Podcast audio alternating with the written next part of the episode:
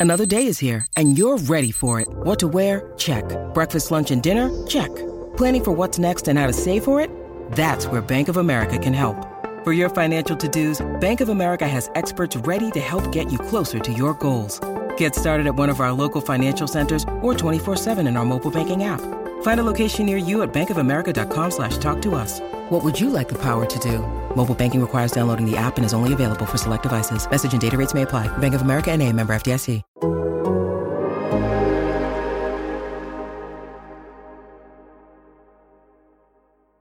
Hello and welcome to the Game Theory Podcast. I'm your host, Sam Vecenie. We are presented by The Athletic. Today on the show, good friend of the program, Matthew Penny, is in the building. And as we speak, his beautiful, glorious Boston Celtics have just moved into first place in the Eastern Conference. What up, Ben? How you feeling? Remember when people wanted to blow it up? We said just slow down a little bit. It, it, like I, I, know we're so reactionary, but people want to trade Jaylen Brown. Just a few tweaks here and there. I think Derrick White's helped a lot, but we didn't have to. We didn't have to jump off the ship yet. Just just give some well, time, give some patience. First time GM, first time head coach of the, this team. Let's let's slow down. They did. Luckily, we didn't trade away all our assets and blow up the two J's. And hey, look at look at here. We're in first place. Look at us. And look, like at the midseason point, I was like, they should like not blow it up. Like I didn't want to trade Jaylen Jayson uh, Jaylen Jayson. Like that was fucking crazy. But I thought that they should like move Marcus Smart potentially. Yeah, it seemed like that, that way. It seemed dumb. like that way for a lot of people. And somehow it's yeah. worked and coexisted with the Derrick White move. And maybe it's moving Josh Richardson. You, you move Romeo Langford. Guys have been better, a little bit more efficient. Just the ball movement is so. Well, that's it's, Derek it's White glaring, like the change of what it is, yeah. like that. Just the extra pass or possession because it became so one on one dependent, ISO dependent, and there just seems to be. I, also don't know if it was just the tide turned with like the offense, the defense, and Ime sets and guys actually yeah. gelling, meshing at the the right time. Not complaining. Whatever it is, it's working. Yeah, and then Derrick White gets there. It seems like they play Grant Williams a little bit more now, and he uh, helps with the shooting. ball movement. Yeah, and with shooting, obviously now because Grant can really shoot. And, like and it's just and, a more and, rookie rookie Payton Pritchard's back too, which is crazy. Like he's on a yeah, hitting three threes a game, and how many the last whatever. It's just like a more well structured offense now. We knew that they could defend. I, I mean, look, a month and a half ago, I was like, I think this team's going to win two playoff series. Like I, I was in. Uh, basically, as soon as this little streak started, I didn't expect them to be in first place in the Eastern Conference. I'll say you, that. you, didn't expect to say maybe three series, maybe four. I don't know. I don't know how crazy. Yeah, like look, literally, my bold prediction was when they were in like the sixth spot in the Eastern Conference, and I was like, this team's going to win two playoff series, and people were like, "You're crazy! Like, no way that's going to happen." And I was like, "I'm telling you, this team's going to be really fucking miserable to match up with in the playoffs."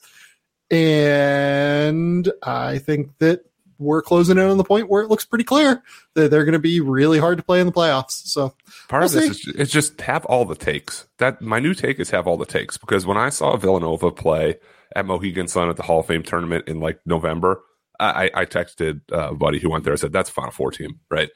I should have just tweeted it and then you can just like dust it off. They were not Final Four team the middle of the year, and I, I, I text the same person. I'm like, I think I made a mistake. Like this is not this is not it. This is not a Final Four team. But if I had it out there in, in the public sphere, I could have just retweeted and acted like I was a genius. But it's a long season. The NBA, it's a long season in college. Team hit their strides at at different yeah. times, and we're seeing now the the blue bloods and the Celtics or NBA blue blood are, are hitting theirs at similar pat- patterns and fashions.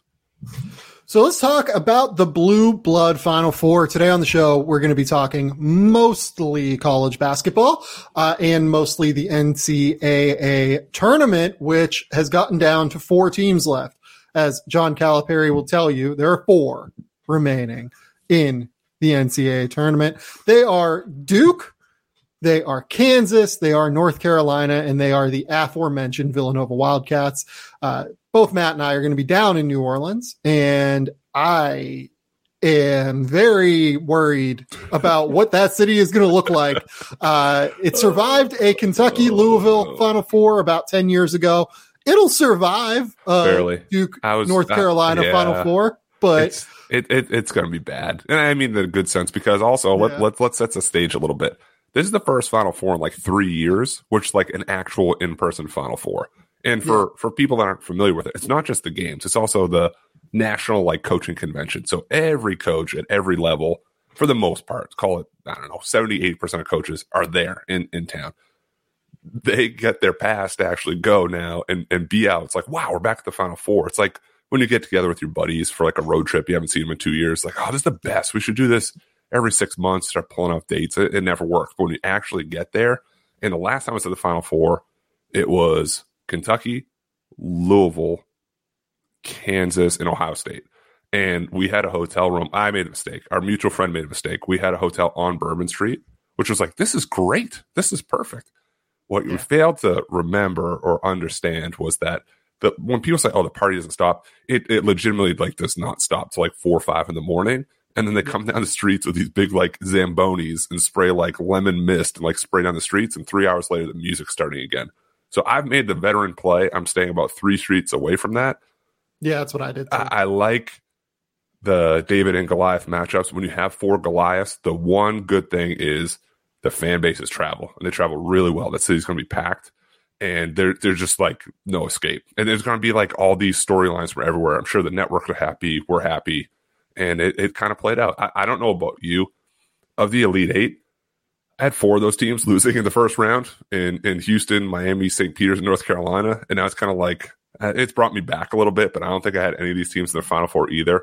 So if you think we're bad about the drafts, I'm just as bad about college basketball. I could smell the bad decisions brewing in New Orleans, but I'm very, very excited to get there. Yeah, who did I have in the Final Four? I did not have Villanova because that was Arizona's region. I did not have Duke because I had Texas Tech in that region. Uh, I think I did have Kansas because I thought that that Midwest region was just like kind of a mess. Yeah, it's and, Auburn, right? Yeah, That's our region. Yeah, yeah. Um, yeah. Good call there. And then I don't think I had North Carolina for sure. Uh, I had North Carolina going out in the second round, I believe, to Baylor. So, like, it's just nuts. This is a it's an unexpected Final Four of Blue Bloods, which is weird. Like, it, it's it's strange that we feel like we can craft this weird underdog narrative for North Carolina, right? Despite the fact that they're fucking North Carolina. North Carolina, yeah. like they're an eight seed. They have okay, like one and a half pros. Let, us set the over under at one and a half pros. It's a good line. Play in the NBA. Yeah, I mean, if Brady um, Manek plays like he did this week, yeah, he's he's a lottery pick. I don't, I don't know if that continues. If if Caleb Love shoots six or thirteen from three, as he did two of the four games, yeah, he'll he'll make it. But that's yeah. a good line. We did what a year ago, the episode on what we thought the best jobs in college basketball were. I think we had North Carolina like two or, or yeah. three. I think it was like Kentucky, Carolina, Kansas, somewhere there. And somehow yeah. this underdog narrative has happened, which, which is okay. And you set up this ultimate rubber match with with Duke for all the marbles during the Coach K farewell tour. It's it's just strange how we've we've gotten here, but it, it fits a season of basketball and college basketball. We're we're still just trying to make sense of everything, and, and we're heading to the and, Final Four. And let's start with Duke because Duke probably has the over under is five and a half pros on this team. And it's interesting because we've seen good Paolo Banchero. I don't think we've seen like standout, outstanding Paolo Banchero. The only time that he's really dusted that off, I felt like, was in the game against Texas Tech. He was really good in that game. I don't know if he was like no doubter top three pick in the draft, amazing, but he was really good we didn't really get any of the elite level prospects, like the top four guys in this class, that had these crazy standout games in big spots. Like Chet Holmgren and Jabari Smith both had great games in their opener against 16 and 15 seeds. Right. But like Chet was not amazing mm-hmm. in the tournament. Uh, Jabari Smith was bad in their game against Miami. Uh, Paolo has had one like really truly good game, and then a bunch of like good games, solid games. Uh, Jaden Ivey was a disaster. Hmm. Like we'll get there. Disaster. Yeah. Three syllables all across the board against St. Peter's in that game. Uh, oh my God, what a mess was he? Like, it, it, it wasn't even just how poorly he played; it was the body language and stuff. And we'll talk about him in a minute. But like, it feels like we outside of maybe even the Ben Mathurin performance year, against yeah. TCU, which was genuinely incredible, and he like willed that team to victory. we didn't really get a great Keegan Murray uh, performance in the NCAA tournament because he went 21 and 9 and out, if I remember correctly. Um, we didn't get a great Jeremy Sochan performance, although I thought he was pretty good in their loss to North Carolina. We didn't get a great Jalen Duren performance. Johnny Davis, even in that game against Colgate where he dropped 25 points, like he took 22 shots to get there. Um, the, like the guy that has probably impressed most, I would say, and this is a guy that you wanted to talk about, was Mark Williams. Like I, I think Mark Williams has maybe moved the needle more, which is something that you brought up on the last podcast. Mark Williams has maybe moved the needle more for his draft stock than any player I think in the NCAA tournament so far. It isn't part of it just him being Mark Williams too. Like I don't think totally. he tried to do anything outside of his comfort zone. This is what it sort of was all year long, and, and I was wrong, yeah. and I'll say that a lot. I'm going to say a lot this episode. Last year, when he had that double double stretch at the end of the year when Jalen Johnson was out, I thought that was sort of like a byproduct of nobody can score. Let me put him on my back, do what I can. I didn't think when the Hall, of the freshman class that came in, I didn't think he'd have the same type of production. Sometimes those guys just like fade back once more guys get in there, sort of like Garrison Brooks did in North Carolina, right? Like we we projected this crazy year, more guys came in, better guards, it, it faded away. He hasn't changed. Like the motor still stays on a million miles per hour at all times and it's all like the the micro skills and these like little plays where he keeps plays alive on kickouts and he dives yeah. on the floor, he changes ends, he finishes lobs. There's one stretch in that Arkansas game where he's scoring like an and one, comes down the other end, strips the ball away. It's a hustle play. He like advances it. Somebody misses it. He comes up behind him and finishes and tips it in. He did like back to back plays. Like that's an NBA five. He had his way with yeah. Jaylin Williams, in my opinion. We'll talk about that. He blocked at the rim. He powered through him. So I posed on Twitter. At the people, basket, I agree with you totally. He had yeah. his way with him at the basket. And and people are very upset with me when when I said, let's just have the conversation. Let's let's not too, get too crazy right now. Is it a conversation now with, with between us, between scouts, between NBA teams, of Jalen Duren or Mark Williams? And and my argument, and you only get so many characters on Twitter, and people go nuts and say you're an idiot, and that's fine. I can embrace that. My point is yeah. taking Mark Williams at say 15 to 18 may have more benefit than Jalen Duren at eight. You have a better idea of role, of scalability, of how he's going to fit in an offense. Where you said, how many pros does Duke have right now? Four or five? He's fine being the fifth guy. And it's not like a drop off for him to to be the first guy like he was last season, or pick up the pieces and be like the best defensive player on the team around Paolo Banchero, helping AJ Griffin, protect the rim when Roach gets burnt. I've been even more impressed than I was. We've kind of been on this train for the last three or four weeks, and, and now I feel like we have really taken off from the station. Yeah, no, look, it, it's interesting because I feel like I've been higher on Mark the whole year than what the consensus was. Like I had him as a top 20 guy. Like I look back at the last mock draft I did, and I had him at 15. Yeah, uh, I, I think it's a month ago. Like, so me moving him up to 11 or 12 like it's not that big of a move. You know what I mean? It's just sure. like, hey, this is where this guy is. I mean, look, like I have Mark Williams at 12, I think. I have Jalen Duren at nine.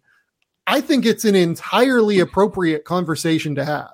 I, I, I don't know that I would take Mark Williams over Jalen Duren. I don't think I would if we're being completely honest.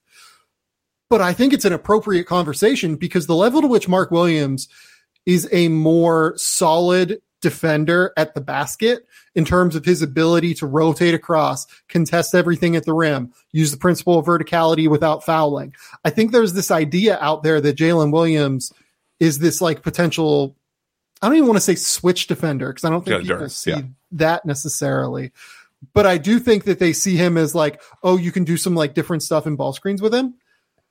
Maybe long term, but I mean, his feet are pretty heavy right now. Yeah like in his i think it's more of a footwork thing than a lack of lateral speed thing. Like i think that his feet kind of get off kilter and he has to make these like kind of lunging moves at times to kind of get himself back in position. We saw that with the fourth foul in their tournament game against um Gonzaga, where he picks up this foul and Drew Timme. he gets himself like in a bad spot and it's against Timme because his footwork is absolutely outstanding.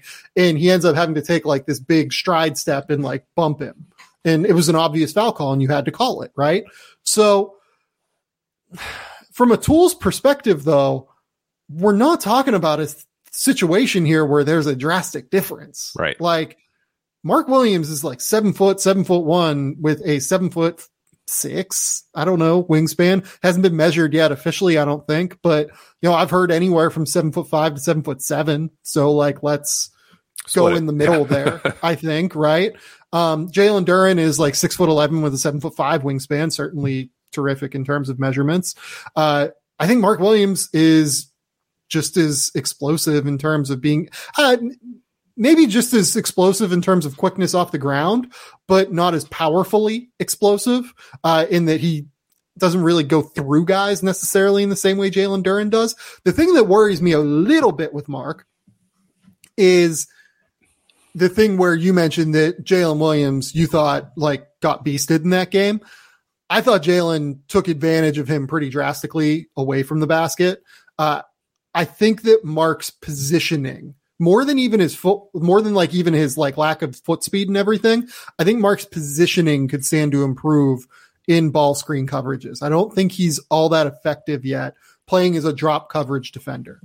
But you know what? Like Duke makes it work around him. Uh, like, like I think that that's the reason that I would have Walker Kessler ahead of Mark Williams for National Defensive Player of the oh, Year. Yeah. Mm-hmm. And it's just like a little, it's a little thing that Mark Williams, I think, can improve in long term. I think Mark Williams is going to be great defensively in the NBA. Um, but like our mutual friend brought up the name Jarrett Allen with Mark Williams, and I don't think that's wrong. Like I, I see a lot of that with him. He has great hands. He's really effective contesting around the basket, blocks shots at a really high level, great rebounder, uh, great offensive rebounder as well the tools are there. Like I, I, think Mark Williams should be a lottery pick at this point. Uh, just given what the back end of the lottery looks like, I think we should be considering Mark Williams uh, a lottery pick. And I wanted to kind of ask you this question because I know that you have um, interesting takes about this other guy that uh, are worth exploring a little bit. Is there a case that Mark Williams is Duke's second best prospect? There's a case there's definitely a case. It's part of the discussion too. Uh, there's there, every year there's a few guys that us folks in draft Twitter just put our arms around. Like, how dare you? You can't speak about Jalen Duren that way. You can't speak about AJ Griffin that way.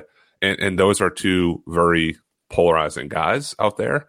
I, I see the pros and cons in both. If we're saying Mark Williams could p- potentially be Jarrett Allen, I'm fine taking an All Star, 12th overall. No issue with that. My my yeah. kind of throwback to you before we dive into the next player here is how much does age factor into sort of your slotting? Because what I did get yelled at a lot about was Jalen Duren is two years younger, and he should be a senior in high school, and that still like the progression may be different. Like in, in two years, what does he look like playing at Duke with four pros? Does that look any different to you? Do you factor that into saying, well, he's three spots ahead, despite Mark Williams being where he is now? It is that leap going to happen? Is it inevitable? Is that why we have Keegan Murray slotted behind Paul Banchero because he is two years older? Like, how does that work for you? It's a good question. I think for me, it does matter to an extent.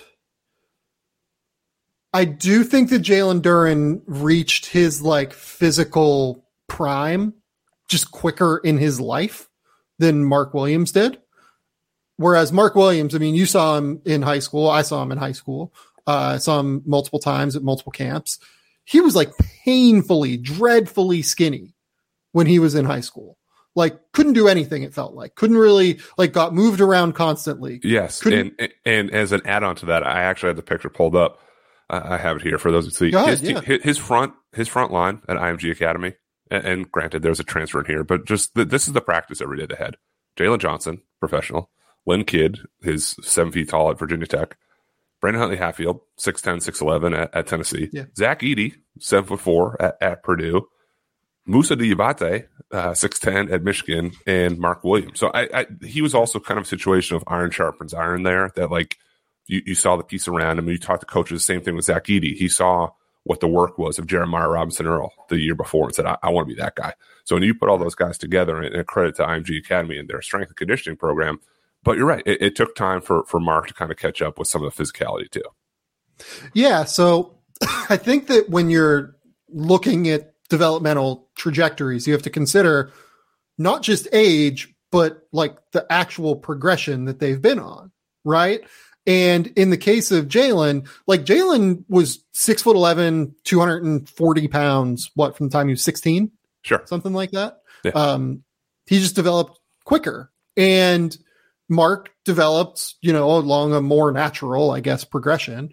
And it does matter to me that Jalen Duren is two years younger from a polish perspective because a lot of what I just mentioned with Jalen was polish, like footwork and things like that, that I think he needs to clean up.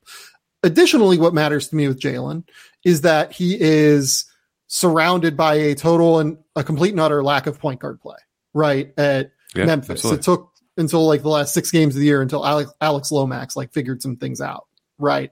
And made it work. So it matters to me.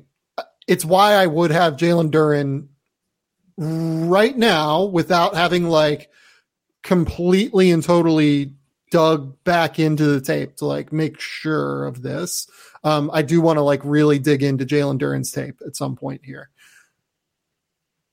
I would have Jalen Duren slightly ahead, but I think they're in like the same conversation Tier. area Yeah. during the draft. Uh, and I I don't think that's a crazy question to ask because we're talking about a guy, we're talking about two guys.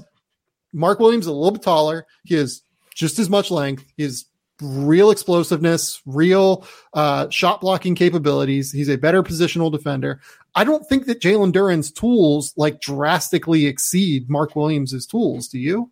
No, and, and Mark Williams, it's also like it's a nasty game, like ripping rebounds over the top, blocking shots, running, taking off. There's never times when like, ooh, he took a few plays off there. He might be out of position, he might be pulled out, and his footwork might be wrong on the perimeter, but he's going to sprint back the down the other way. And I don't want to shortchange Jalen Duren either. He's he's a very good prospect. I don't want this to Totally. to, to come off that way. Th- this but is the- more about Mark Williams being Yes, this is pro Mark. not about Mark Jalen Williams Duren not being a lottery pick. uh, we also get so far ahead of ourselves when Mark Williams hit that one foot fadeaway jumper like two rounds ago at the end of shot clock. I said, "Ooh, wonder if that's a thing." And then just in, it's burned in my brain. You see Jalen Duren against Chet kind of like clank off like a mid range jumper, and it's one shot. We're not saying like, "Hey, it's happened twenty five times," but if you can tap into that, it, it's even more appealing. I, I really like him. He's definitely leapt Walker Kessler for me. I I, I Yeah. texted a scout today. So what, what did I miss? I, I still really like Walker Kessler. I have him as a first round guy. I think Mark Williams is above him for me for sure. Uh, I, was just, tools. It's tools yeah, based. I, I, I guess so. yeah, you, you have to have them ahead. What did the scout say? Uh, similarly, similarly, just just kind of like it. You have to let out more of the season play. Yeah, I know he's SEC Defensive Player of the Year. People will be like, "Was this whole season, dummy? Like, what what do you what else do you have to see?" But the more you sort of dig back into the tape too, just more of the physicality, the physical nature that that Mark Williams is too. And I just think you can plop him into any team. Not like, oh, it doesn't really work in Sacramento. You know what? That's better in Orlando than would be Houston. Like, not. That's one of these guys that's drafted. You, you throw him on team, put four guys around him, he's going to be fine. He's going to survive. Yeah, I totally agree. To get back to my original question, is there a case for him over AJ Griffin? Uh, there's a case. I'd, I'd say probably not draft wise, but there's definitely a case. So I would definitely take AJ Griffin Yeah. ahead. Uh, Right. I think the It's shooting, a conversation, though, right? It's a, it's a conversation. We're not like hard stop. Yeah. I will say, I don't think AJ Griffin looks as athletic as he was before his injuries. And how much of that is still recovery? How much of that is that he is different athletically now? I, I don't really know. Like I, I brought up the name not in terms of what he is actually as a prospect, but just in terms of the way that his athleticism now bears itself out within the half court game.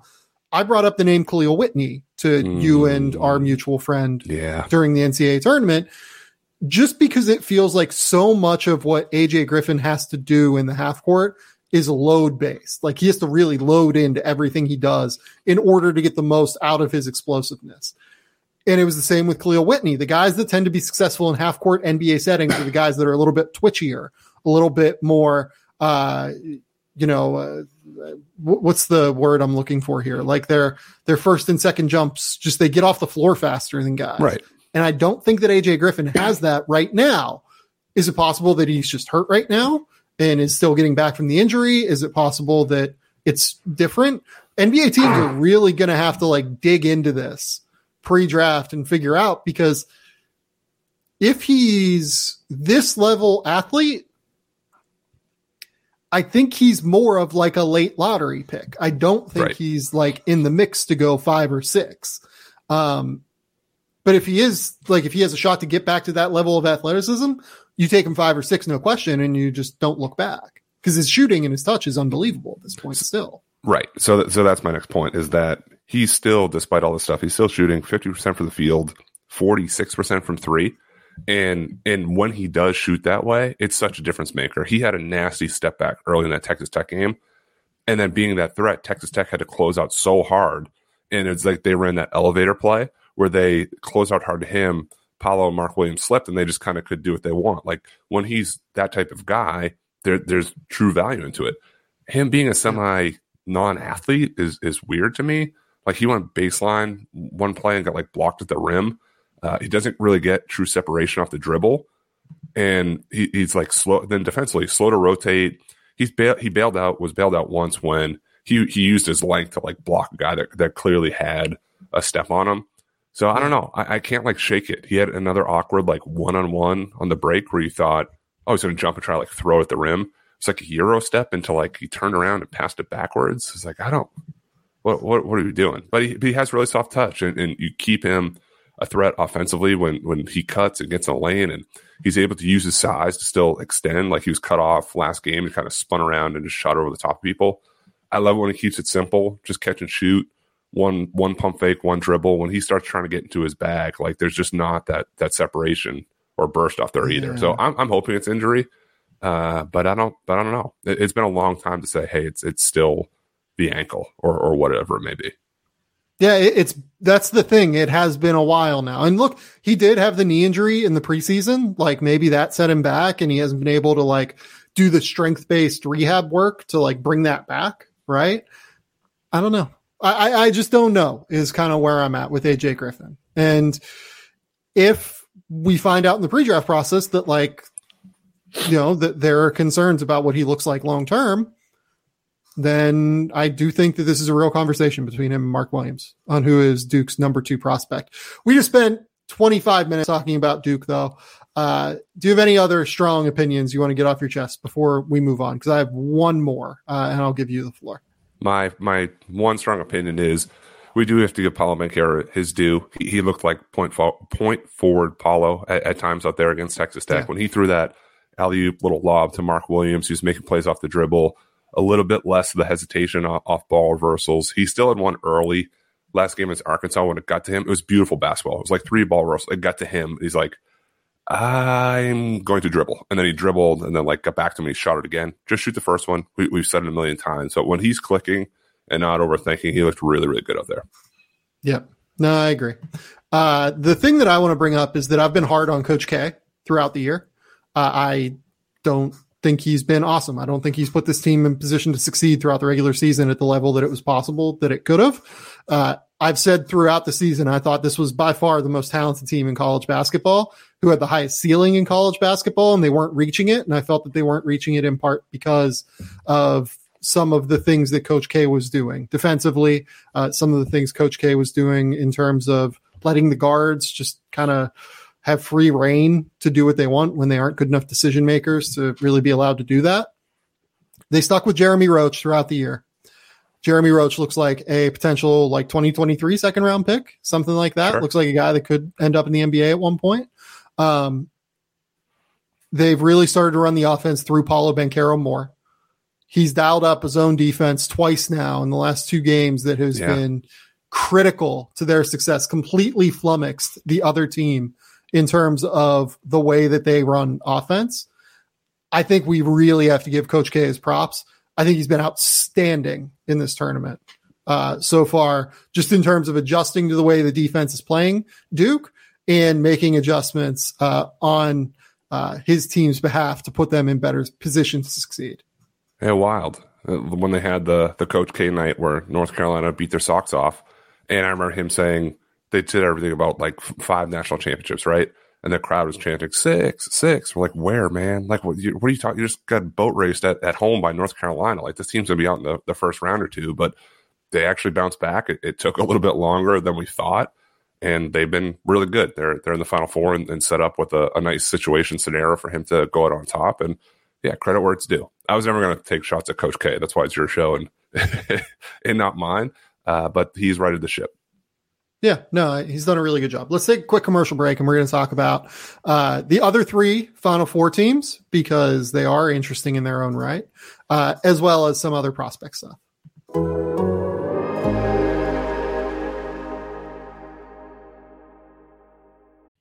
We're talking about players securing the bag when they get drafted in June. I need to tell you about securing your internet connection with NordVPN. What is a VPN? It's a virtual private network. A VPN reroutes your traffic through a remote server, encrypting it in the process.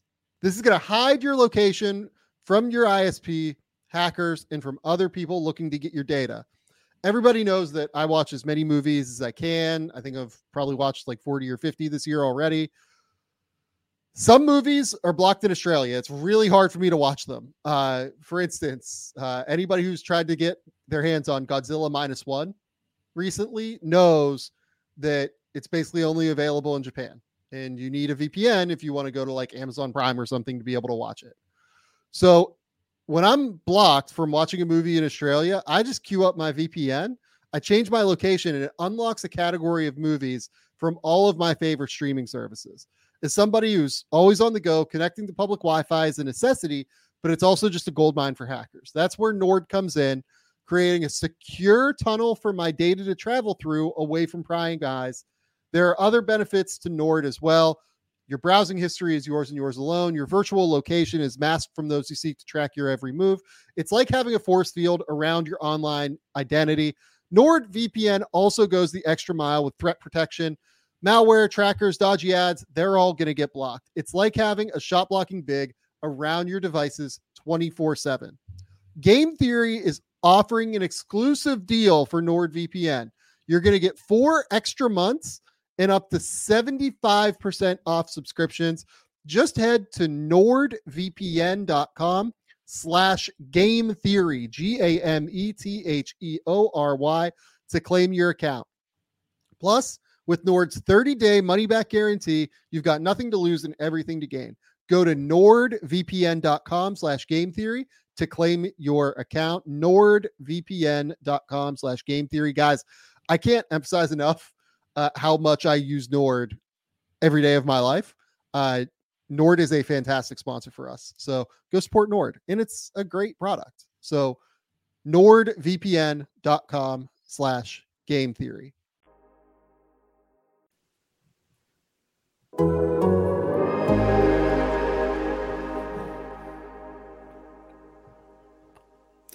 Okay, we are back here at the Game Theory podcast, and we want to talk about some of the other teams that made the Final Four. Villanova is in the Final Four. You mentioned earlier that you know you thought this was a Final Four team when you saw the Mohegan Sun. Yeah, I thought they looked great. Like by the time January rolled around, uh, I thought that they'd kind of righted the ship with their defense. Their guard play has been outstanding since that point unfortunately, Justin Moore is going to miss the Final Four and like probably most of next year. It feels like due to the fact that he just tore his Achilles. It's a real shame. Uh, it sucks that he's now going to have to go through what is one of the most difficult rehabs in all of sports. Uh, and now Villanova is in the Final Four, and they're going to have to rely on Jermaine Samuels and Collin Gillespie and Brandon Slater and all of the inherent intrinsic uh, Villanova ness of it all that uh, they instill these players with. Just jump stops, shot fakes, do whatever you can to just keep going until they go and, and lean in. And and those guys are un- unreal. Like the player development staff there is unreal. I mean, Jermaine Samuels is, is from Boston. He, he played around here. Uh, I watched him a lot. I never thought that this would be the player Jermaine Samuels turned out to be. And I mean, that's a compliment. Just completely bought into the Villanova way and system. He had 16 points and 10 rebounds in that last game. And the, the one kind of prospecty question, and because this is a, a, draft show, more or less, right? I, have gotten this question a lot. Is Collin Gillespie an NBA player?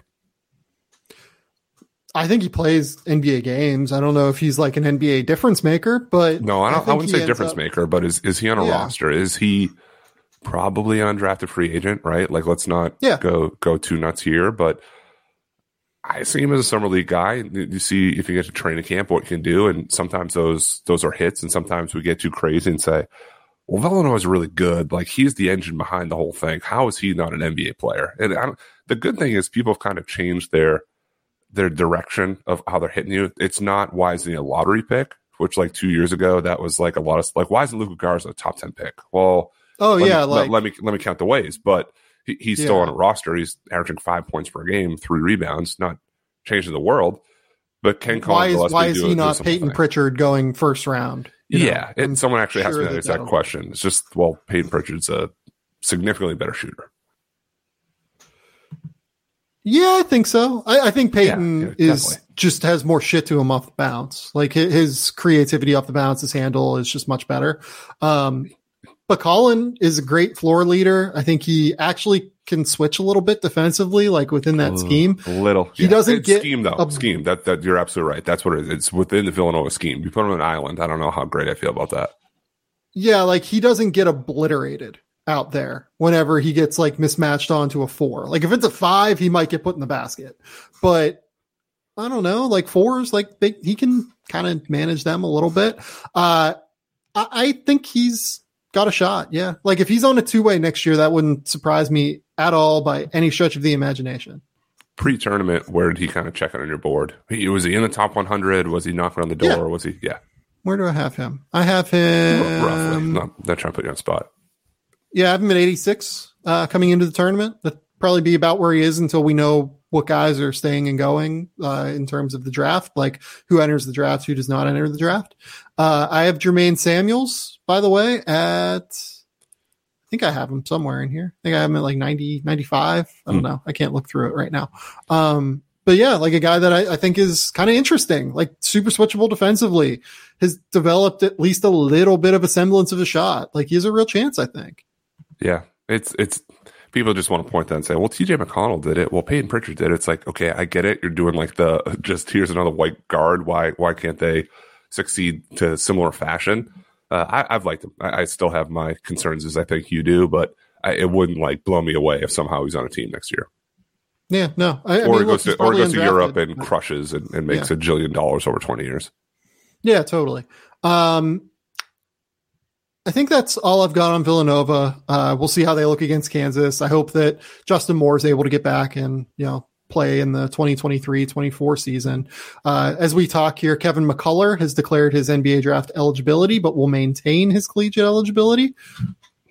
I'm a Kevin McCullar fan. I'm going to the mat for Kevin McCullar as a long-term potential NBA player. I don't know that it'll happen for sure, but great defender. I think that he's really hampered this year by the uh, ankle injuries, and I'm interested to see where it goes.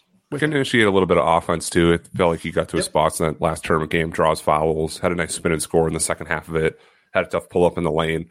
Uh, this is just like sort of our new normal too. Like everyone's going to declare and keep their eligibility. Like some of them are popping up. I'm like, I don't, like why are you doing this? I i, I can tell you what, what it is right? Like i'm well, not, even, not even trying to be funny. like a, a hard and say like i know where everyone's getting drafted but some of the guys that pop up it's like yeah dude you're 75th like just save your time. I, I you're not going to magically be like 31st and, and we were way off. We're going to be wrong a lot but some of those guys like i don't see him becoming like the, the 20th pick overall in the draft getting guaranteed money this year.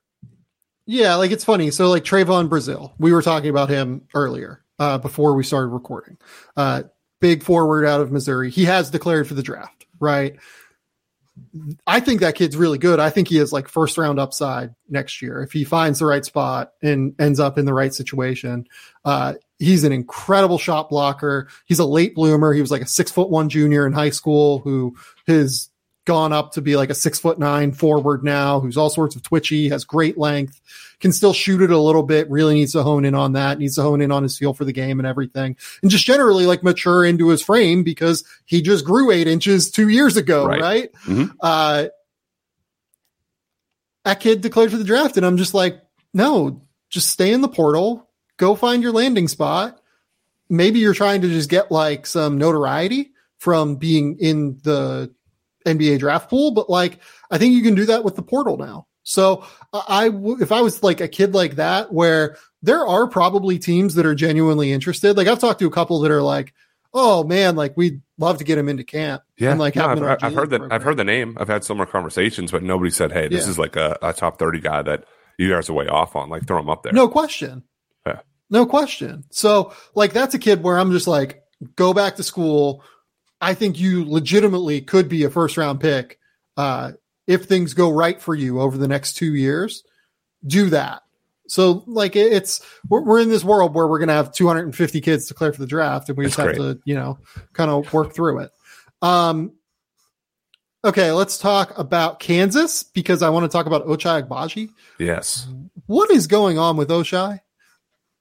I, I don't I don't have answers. It, it's it's strange. It's a weird time to regress. So against Providence, I, I thought he was good. To, let's let's do some positives. I thought he was good on defense. So he was a disruptor. He had three blocks in the first half. He closed out hard. He rotated rotated well away from the ball. But like the shooting, like he's he's just taking like sort of wild shots at times. He he took Yeah. one three, like kicking his legs out. Another one was like a, a quick one in transition. He's just not helping his percentage. He's shooting like 25% from three in March over 10 games, where Yeah. he went back to school and we were excited because like the shot was there, plus the slashing, plus the defense, plus the body. He hasn't looked like the Big 12 player of the year lottery guy that we were all jacked up about and saying, hey, Yeah. this guy should go 12th. And then today against Miami, a- again, it's just weird. Like hit a few pull ups. But for his size and strength, when he gets to the paint, he's not like a strong enough finisher. Like he sort of bails Yeah, out. Like he doesn't try to like dunk on guys all the time. Uh, he, he, I think he's a. I think the problem is he's a load leaper. So Yes. like those plays where he gets, you know, Bill Self draws up an incredible like backdoor cut for him, and he really explodes off of two feet and then throws down like he did that. Yeah, on the left wing. Yep. Yeah, like that's the kind of stuff where he looks super impressive, but then you look and you go like, okay, what's going on here? Um, Why can't you finish at the basket? I feel like he needs to work on his craft and footwork uh, off of one foot, and it's been well publicized that you know he worked with Phil Beckner last year pre-draft. Mhm. I'm not going to confirm that he's going to go work for Phil with Phil Beckner for pre-draft this year. I don't know, but if he does, I think that's the stuff that Phil and um, those guys down in Arizona will really clean up. He had another weird one where he missed a layup and went out of bounds and then ran back in and hit like a spot three. And he he scored a lot of his points today, and that's why the box score can be deceiving. I think he had 20 points. A lot of it, they're up like 15, 18. Sure. Self calls a timeout. They run that backdoor play. He hits two threes late. The percentages matter, man. Like when when he's an older guy that that I've rallied for pretty strongly throughout the year. Yeah. You this is not the time to dip. It doesn't have to be. Uh, we'll talk about other draft guys who had like bad performance or two. It's like ah, it's a little bit of a blip. When there's five or six of them, and you've gone five for fourteen in, in two of your tournament games, and the Big Twelve tournament, he was good, he was bad, he was terrible on senior night. It's like it, you got to smooth out. You got to be a sure thing when you're that much older. Well, here's the thing, Matt. I still can't get him lower than 14. I I know. I like I, I can't either. Like- Like, I, I can't either. And that's why I, I think I have him right there at 14 or 15. I, I bumped him down. I had him as high as 10. He never cracked the top 10. Yeah. I had, had him as high as 10 in like January. Bumped him down a few spots. I'm like, I I don't know how much lower I can go than here. Yeah, like I, I, I don't think I can get. I think that genuinely the lowest I could get him is 16. Like he's like right in that mix with like Tari Yeah, Eason I am- I'm- and I'm Ty Ty at- I have him Washington and Malaki Branham and Mark Williams. But like, right. I don't know, man. I mean, I I, it's a weird I have Brandon jumping him, but I have him at 14. I have Mark Williams 15, Tariq and 16, Ty Ty 17. Yeah. Yeah. Okay. Uh, the next guy here is Christian Braun. Yes. and he has played interestingly throughout the tournament. They've almost used him more as like a passer and playmaker at times, Mhm. it feels like, where they've just kind of let Remy Martin kind of take over the offense more and more as he's gotten more and more comfortable. Uh, and as they've needed more and more shot creation, especially in that game uh, against Creighton and against um, who who they play in the Providence as well Yeah. Yeah. uh, in the Sweet 16. Like they just needed the shot making and they needed the shot creation. And you know, Ochai and Christian Braun are better out in transition or better as like players off the catch in the half court. Um, it- it's interesting that they're using like Christian Braun to like play make off the pass a little bit more. I think in the tournament. they've played this sort of transition two man game with him and Ochai, which like one of them will take off, the other one advance it, the other one follow behind. He he scores in transition. He had a big three that sent him his timeout. Uh, there's a turnover that led to a steal and to an Ochai dunk late in the game. I, I, love Christian Braun's energy. I love the edge that he plays with. When we talk about Remy Martin, and, and he's kind of coming on here, I, I, do have to get on my soapbox for a sec. It's been turned into this feel good story, and I'm happy for him. I, I'm glad it clicked. He was Big 12 preseason player of the year. And next game, barring something crazy, he's going to score his 2000th college point. So I don't know if that's just like embarrassment of, of riches and he finally is like – hit the way Kansas basketball wants to play, and good for him. But this is sort of like the player, not only us. I mean, this is the player that clearly Big Twelve coaches expected to be there all, all season, and, and you're glad he, he's like this this secret weapon. But is it really that secret? Is my question to you.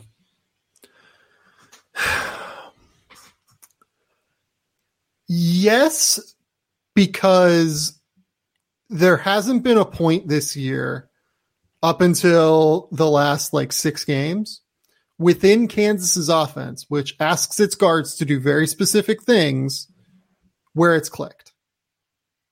And part of that is the defensive side. Like he just isn't good enough defensively. By the way, do you remember when Remy Martin like got all defense team votes in the Pac-12? you're you're cut off from talking about any Pac-12 defense awards. After Onyeka didn't win the award, you're, you're cut off yeah, no, we're uh, uh there, there, well, there were some. You're cut off from you're cut off from Pac-12 defense and the turn you've taken on block versus charge. You can't talk about those either. Let, let's let's stay oh, on Remy. Let's talk. No, no, no, stay on task. Let, us talk Remy right now.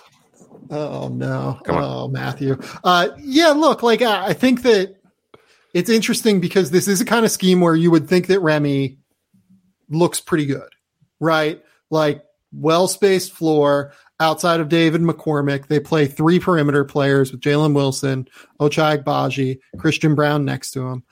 And he's just kind of got this open space to be able to create, like, especially in that mid, like 16 foot range, right? right? And that's where he's making a killing right now. And I'm glad he's like, it's hard for me to be anything but happy for these guys that like return to school and then go through adversity and then like struggle through it and then come out on the other side. Like we'll talk about Caleb Love here in a second, but like like Caleb Love has been hit or miss throughout the course of the year. Caleb Love has a great has had a great tournament and I'm super happy for him. I, it's just it's hard for me to be anything other than that. Like Remy Martin is not a real NBA prospect, uh, in my opinion. Uh, there might be some teams that think differently. I've not talked to them, but I'm not willing to rule it out. Uh, I don't think Remy Martin's a real prospect, but I'm super glad that he's getting the success. I'm glad he's getting this moment. I'm glad he's about to drop 2,000 points. I'm glad that he's, you know, the catalyst for Kansas yeah. reaching the Final Four. It's great. I'm not mad. Yeah, it's great. Write, write your own story, finish your own stuff. Arizona State didn't really work out there toward the end, and now you're in Final Four. That, that's why guys go in the transfer portal and try to level up what, what school they end up at because they want to be in situations like this where they're trying to cut down nets in New Orleans in a couple days. Yeah. No, I agree. Um, okay. Anyone else on Kansas we need to talk about? I feel like I don't really have any other points no. on the Jayhawks. Uh, finally, North Carolina. The Caleb Love story has been the uh, dominant one, uh, I would say, especially that game uh, against who did they play in this? Well, he hit six, he hit six. He hit six threes twice. Who who did they play in the Sweet 16? Because that was the crazy one. That was like the oh shit, this is really happening. He is absolutely Was it UCLA that game? It was UCLA. Yes. Yeah. He I, like was, it was. He's it was, the reason they beat UCLA. And he was pointing yeah. to the bench saying, like, "I got you. I told you. I told you I was doing this." And I was texting with a, I don't say fellow media person. I don't consider myself a media person, but I was texting with a media person. I said, "Man, I, I thought UCLA had it there. I thought with kind of and Jaime Jaquez was not 100%, but sort of fullish, healthiest roster. I said, I thought UCLA was going to get over the hump. And the person said to me, North Carolina just hit the shots that UCLA did last tournament. It's just the karma has leveled back off. I mean, do you remember all the daggers during UCLA's run last year were so improbable? And and now it's just North Carolina. It was Caleb Love knocking down six three pointers. It was that wasn't even Brady Manek's best game, but he had three threes in that game. And every time it started to get closer, they they pulled away with one of those deep, deep range threes. Yeah, and this is a fun North Carolina team. Like Brady Manek is a fun story. Like he looks like he drives, you know, like a pickup truck to and from basketball practice. Yeah. you know, he looks like the most farm Oh, college man. basketball player in like history since Larry Bird. Uh, if, if- that guy walks in the men's league, though, you're like, oh, he's going to give us 30. You, you can't Oh, God, like that, not, not be a hooper. Like him, um, David Roddy. I'm trying to think of my old men's league team from the tournament. I'll, I'll get there. But I'll, I'll give you one. Not not from the tournament, but Noah Carter, who's in the transfer portal right now from Northern Iowa. Um, real like men's league, six foot six, two hundred and forty pound, like constantly moving, trying to get leverage on a guy, like trying to seal him away from the post, super fundamental, like just all that stuff. Let, That's let's let's add Baylor Scheierman too. That like when I was first watching them, like men's like kill you. Just like you don't pick up. I was screaming at the TV during the Providence game, like close out. It doesn't matter. He's 29 feet. He's going to shoot and, and hit it. But for Brady Manek, he does turn 24 in September. He was at Oklahoma, but his run right now uh, had them losing the first round. Wrong for me. 28 points against Marquette, 10 for 15 from the field, 5 for 10 from 3. Baylor, where he gets chucked for a, a flagrant two, but he still had 26 points, 8 for 13 from the field, 4 for 8 from 3. UCLA, we talked about. In St. Peter's, 19 points, 7 for 11 from the field, 4 for 6 from 3. Him spacing out and, and pulling guys away has helped Armando Bacot be an absolute beast in the post. He had 20 to 20 today. Helps Caleb Love a little bit off the ball. Helps RJ Davis have more space. When he when he plays like this, it just it, it's such a difference maker in what Carolina's trying to do. They've been way better than I thought they would, clearly by my terrible prediction, and it, it set up a, a nice little grudge match here. The Pelicans just beat the Lakers after the Lakers were up 20 at halftime. Uh, to to take take over the eight spot Ooh. or no take over the nine spot i'm sorry uh in the play-in tournament we're uh we're at a point where the lakers now are one game ahead of san antonio uh, for getting into the play-in tournament.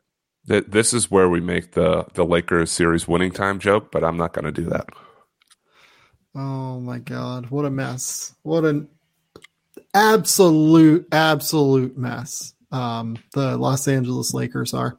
Uh yeah look i mean the the fun one to me too is armando bacot because like he's a really great college player i have no idea how that's going to work in the nba i don't Yes. think it is going to work really in the nba but he's so effective as a college player that like i don't want Gonna rule it out. like rule it out yeah Yeah, I'm okay with that. You- I don't, I don't want to rule it out either. I, I don't I don't know how much game he has really like outside the paint, but he's been he's been super productive. He's, he's worth noting, worth mentioning.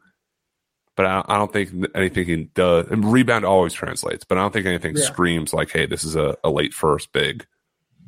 and he's a little bit longer than like what you think in terms of like his wingspan like it feels like he gets to shots that he shouldn't as a shot blocker now i think he's gotten in better shape as well Yep. like Yes, you know it, throughout like i think he was like very heavy when he was in high school if i remember correctly right or earlier, yeah. But then he Yeah, like early in high school. prep school. yeah.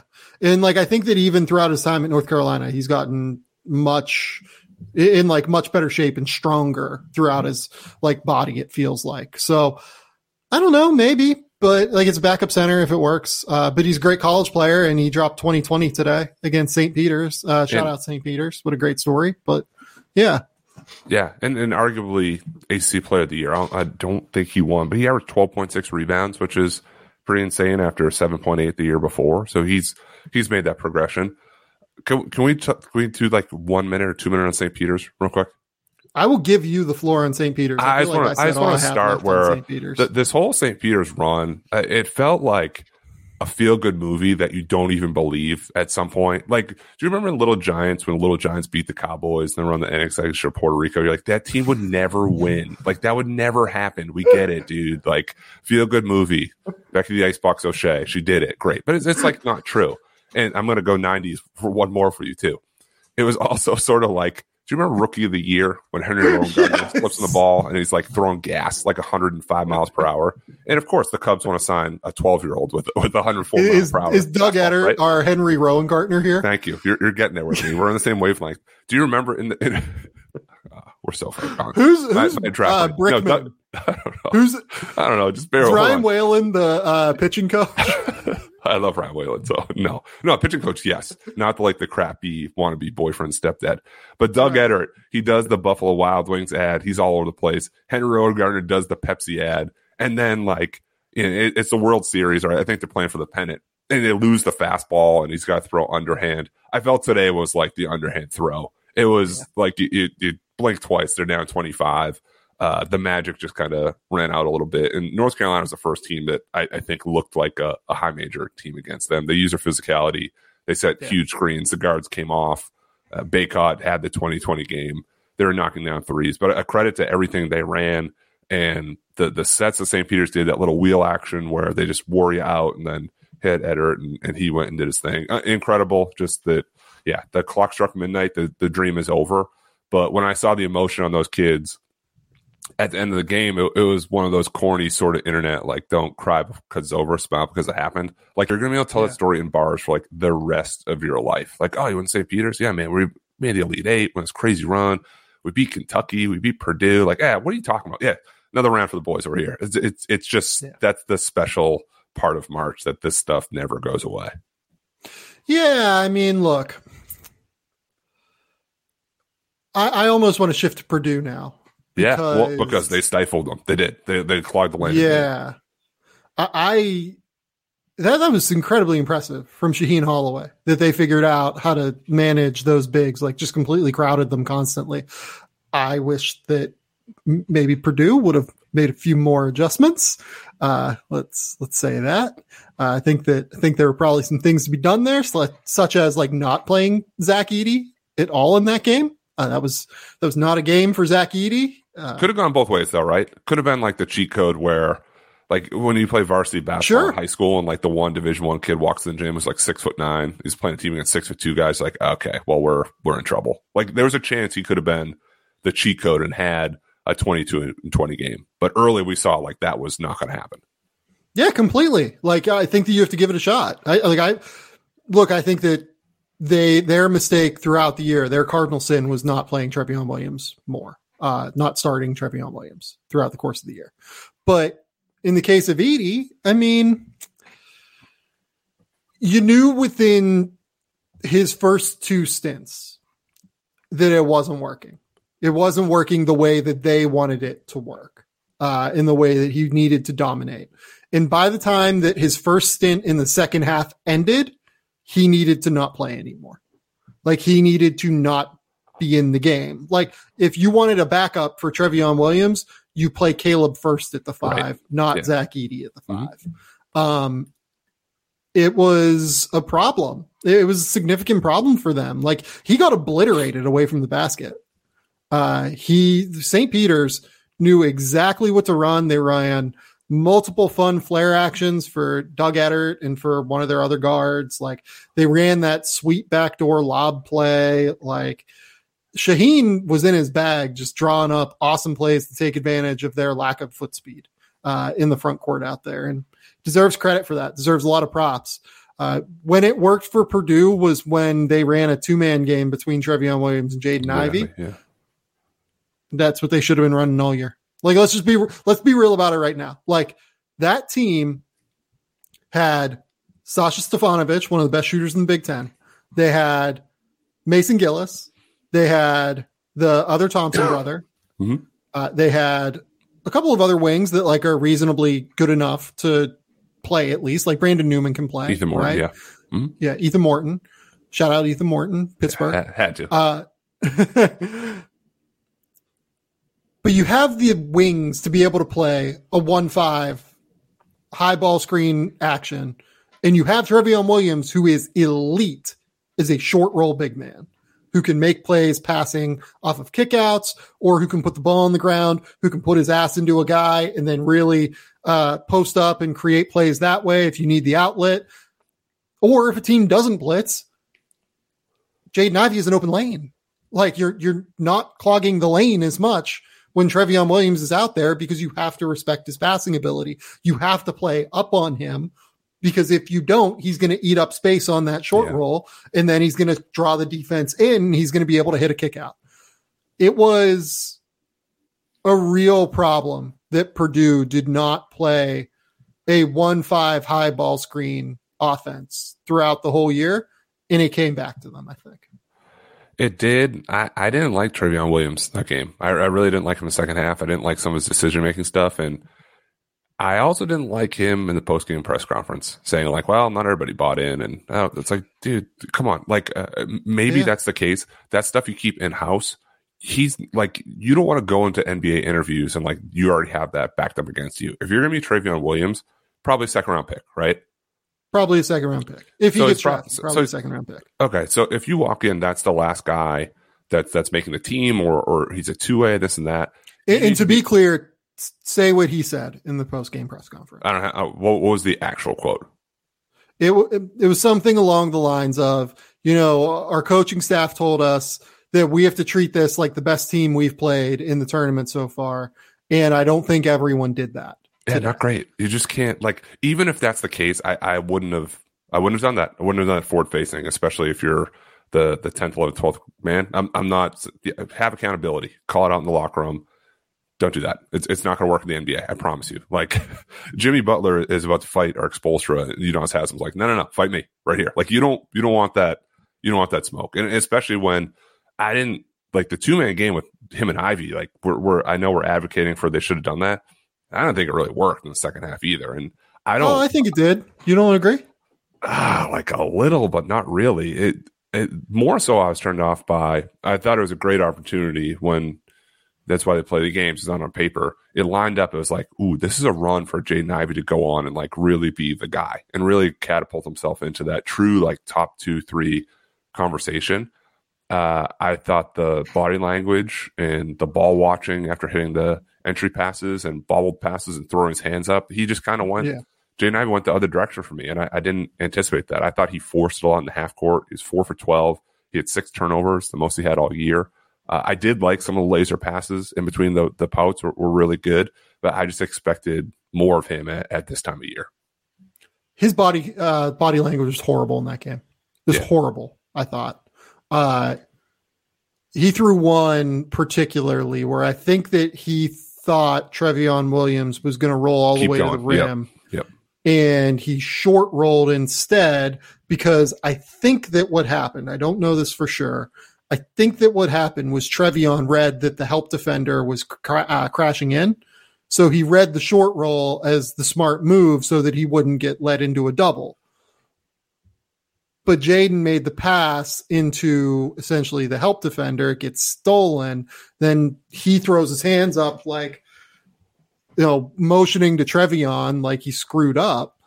And it's just not what you can do. Like no. you're supposed to be a top five pick. You're supposed to be, you know, regardless of whether or not you're the oldest guy on the team, you're supposed to lead by example just by nature of being uh, the most talented player on the team. And, you know, it, it's disappointing, I would say, that that ended up being the case, that we saw too many of those moments from him. And it's something that does come up. Like you watch the tape of him it happens more than you would like to see when things aren't going his way.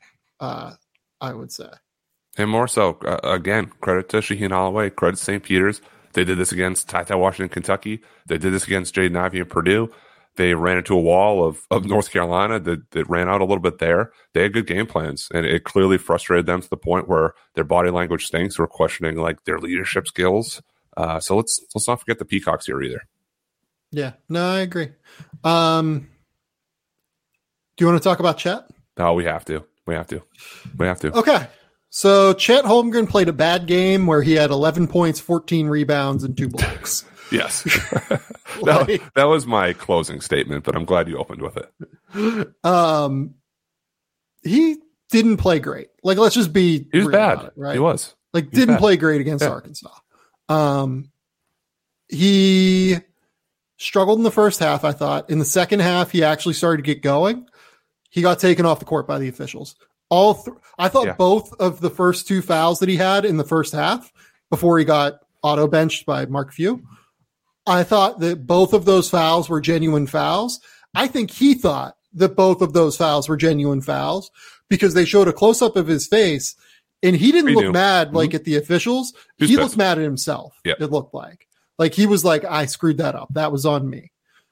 the last three in the second half were egregiously bad, just abysmal. Like there's no that officiating crew should be embarrassed by its performance in that game. Well, they called. I thought they were disgracefully bad. Like Jalen Williams did that same exact like drive through your body, like where am I supposed to go move to Paolo Banchero, and they called it on him or, or something else. Like where was that play the game before? Yep, it was it was egregious. It, it was as bad in officiating performance as I can remember uh, in the NCAA tournament uh, against the team. So, and people will come back and be like, "Yeah, Gonzaga, they only had you know one foul called Right. against them outside of Chet, whereas Arkansas had like seven or eight called." You know why that is? Because Arkansas plays super aggressively. Like that's chunk. just the way Yeah. it goes, Yeah. and that's good. Like Arkansas, I literally wrote about it before the game. Like I think that part of their goal was to try and get Chet Holmgren in foul trouble, and they succeeded. Oh like yeah, that's what Yeah. they want to do. yeah. But it doesn't excuse poor officiating because The- Chet actually didn't do a bad job in that game in the second half. He didn't. And you know why this is nightmare fuel for me? Is because I'm, I'm two weeks away from running grassroots events.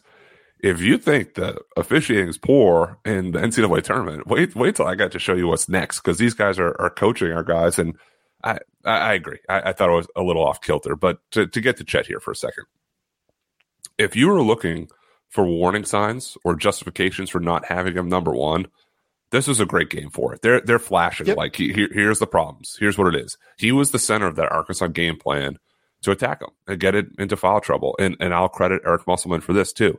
He's a former NBA coach.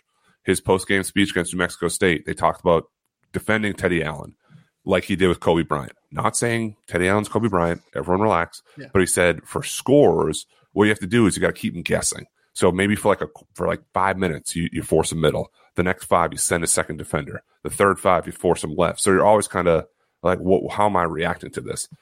It was similar to Chet, where it's like we're going to go right at him.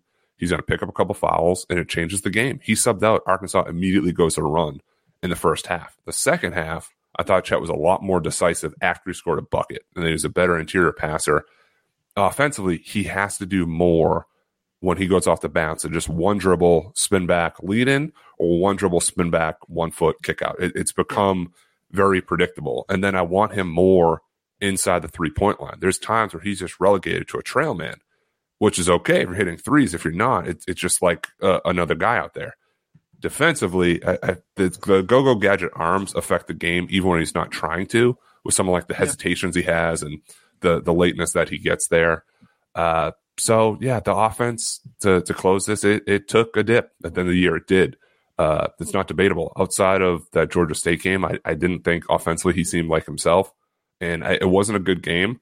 Uh, despite being so frail and unable to do anything, not enough of a factor. He had 11 points, 14 rebounds, two blocks. So think about that. That's a bad game. Well, I, I'll be the first to say it. I have first on In what, what that was bad like game. 22 minutes or something like That's him minutes? getting overpowered and playing 23 minutes. So Yeah. for the naysayers pointing out the negatives, which is very, very fair, I, I didn't hear many people talking about still piecing some numbers together in a bad game.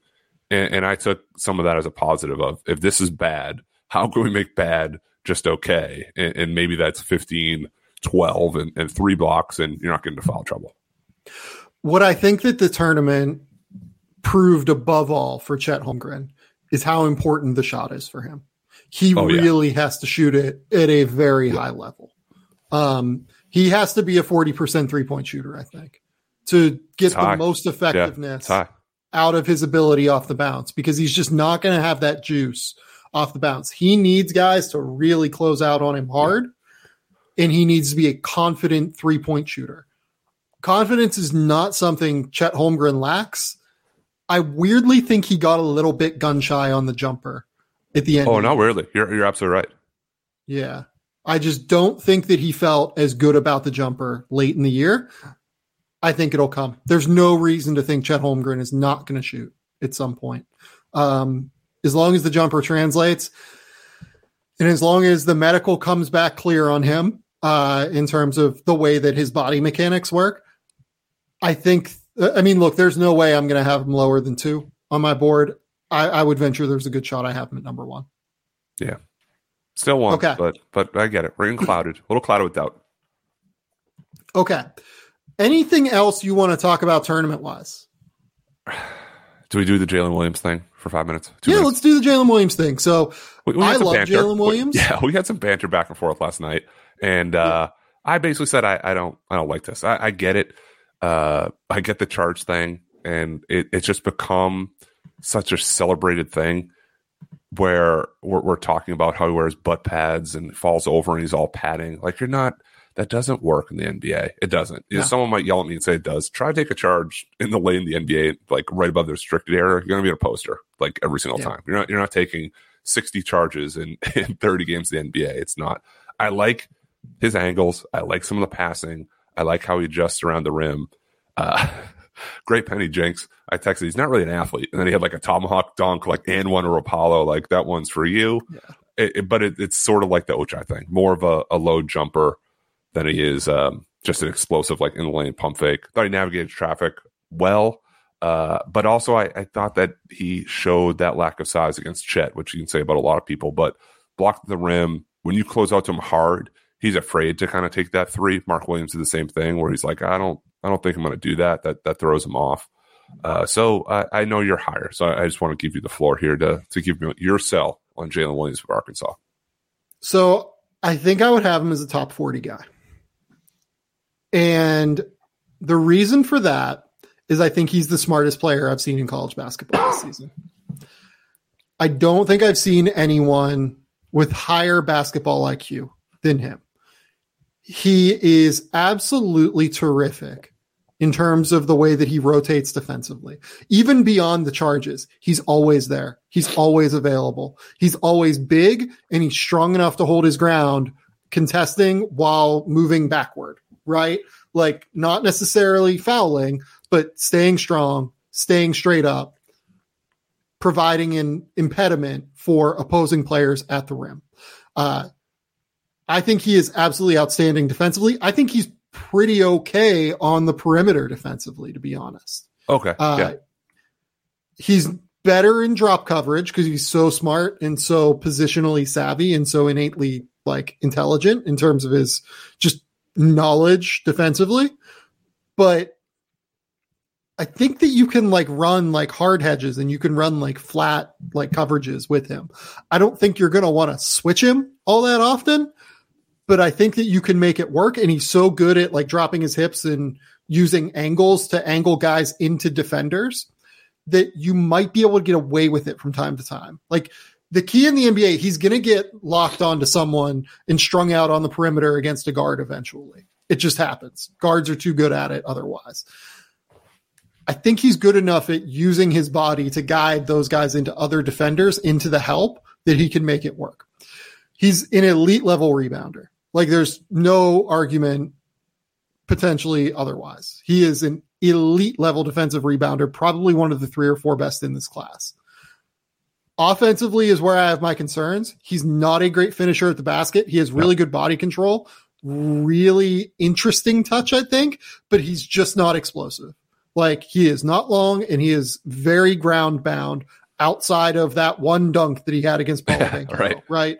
Uh, every guy who's six foot 10 and 240 pounds and a real NBA draft prospect probably has a dunk like that on their tape. The problem sure. is Jalen Williams's true shooting percentage is 53.7%.